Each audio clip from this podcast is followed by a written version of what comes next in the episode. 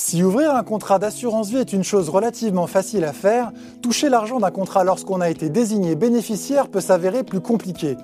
Il faut effectuer diverses démarches administratives qui s'avèrent décourageantes tant les embûches peuvent être nombreuses. Pièces manquantes, dossiers perdus, retard du notaire dans la délivrance de certaines pièces, ou bien encore bénéficiaire inconnu de l'assureur. Bref, récupérer le capital n'a rien d'une sinécure dans certaines situations. L'occasion dans ce Bourseau Campus de faire le point sur les problèmes les plus fréquemment rencontrés et la meilleure façon d'y remédier. Au décès du souscripteur du contrat, la priorité pour le bénéficiaire est d'en informer le plus rapidement possible l'assureur. Cela peut paraître étonnant, mais l'assureur ne le sait pas forcément, même si une loi de 2016 l'oblige désormais à être proactif en la matière et céder des fichiers de l'INSEE pour tenir à jour son registre de contrats non réclamés. Si vous étiez proche du défunt et qu'il vous avait informé de l'existence d'un contrat à votre profit, il faut sans attendre contacter l'assureur et joindre à votre demande une copie de l'acte de décès du souscripteur. En principe, ce document est délivré gratuitement à la mairie de la dernière résidence du défunt ou à celle de son lieu de décès s'il résidait dans un établissement médicalisé par exemple. Si la clause bénéficiaire mentionne précisément votre identité, l'assureur exigera la copie d'une pièce d'identité ou une fiche d'état civil. Si la clause bénéficiaire ne vous désigne pas par votre nom mais par votre qualité, concubin, enfant, époux, frère, la pièce d'identité sera insuffisante et il vous faudra fournir un acte de notoriété délivré par le notaire ou une copie du livret de famille. Pour vous ménager une preuve de l'envoi de ces différentes pièces, il est conseillé de les adresser à l'assureur par lettre recommandée avec accusé de réception, même si ce n'est pas obligatoire. Une fois la prise de contact effectuée avec l'assureur, c'est lui qui vous précisera les pièces complémentaires à joindre pour obtenir le règlement du capital du contrat. Généralement, il demande en plus des éléments précédemment mentionnés une preuve de l'existence du contrat comme un relevé annuel ou un bulletin d'adhésion. Des éléments qui sont souvent conservés dans les papiers du défunt. De manière plus évidente, il est nécessaire de fournir un relevé d'identité bancaire pour finaliser le versement des sommes sur le compte du bénéficiaire. Une fois toutes les pièces reçues, l'assureur est tenu légalement de verser le capital dans le délai d'un mois. A défaut, il s'expose au versement d'intérêts de retard au double du taux légal pendant deux mois, taux de 3,12% en 2021, soit 6,24%. Puis à l'expiration de ce délai au triple du taux légal.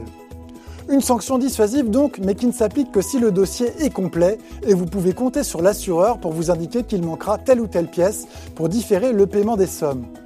Il vaut donc mieux avoir communication de tous les éléments nécessaires au règlement du dossier dès l'entrée en relation avec l'assureur.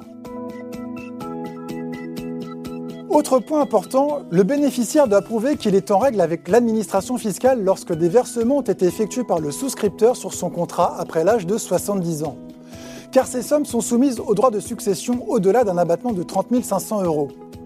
Pour faire simple, avant de verser la somme due, l'assureur exigera du bénéficiaire la délivrance d'un quitus fiscal attestant que les droits de succession ont bien été payés ou qu'ils ne sont pas exigibles si rien n'est dû au terme du calcul effectué par le service des impôts.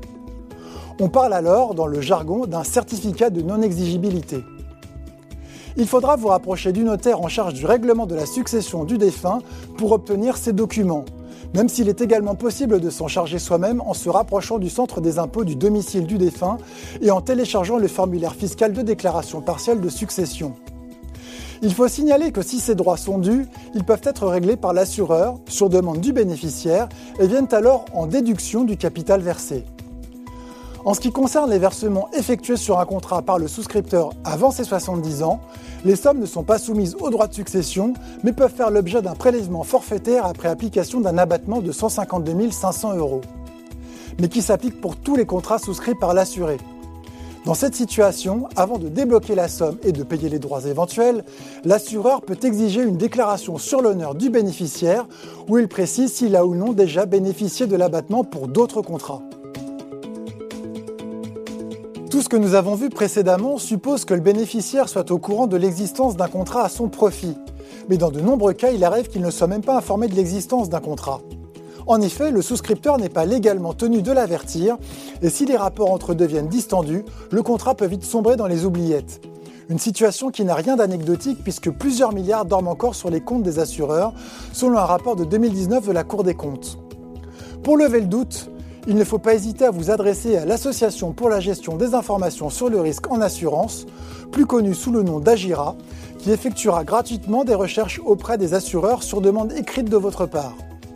Pour valider une demande, il vous suffit d'indiquer votre état civil plus celui du défunt et de joindre à votre requête une copie de son acte de décès. Une réponse ne sera envoyée par l'assureur concerné que si elle est positive. Et il faudra attendre à minima un bon mois et demi avant de l'obtenir. Enfin, si l'assuré est décédé depuis plus de 10 ans, l'assureur a pu transférer le capital du contrat à la Caisse des dépôts et consignations. Il faudra donc faire une demande sur le site cyclade.fr pour retrouver l'argent endormi sur les comptes. Là encore, ne vous attendez pas à un traitement de votre dossier rapide. Selon la Cour des comptes, le délai moyen est d'au moins 6 mois. Mais comme nous le rappelle le dicton, la patience est la mère de toutes les vertus.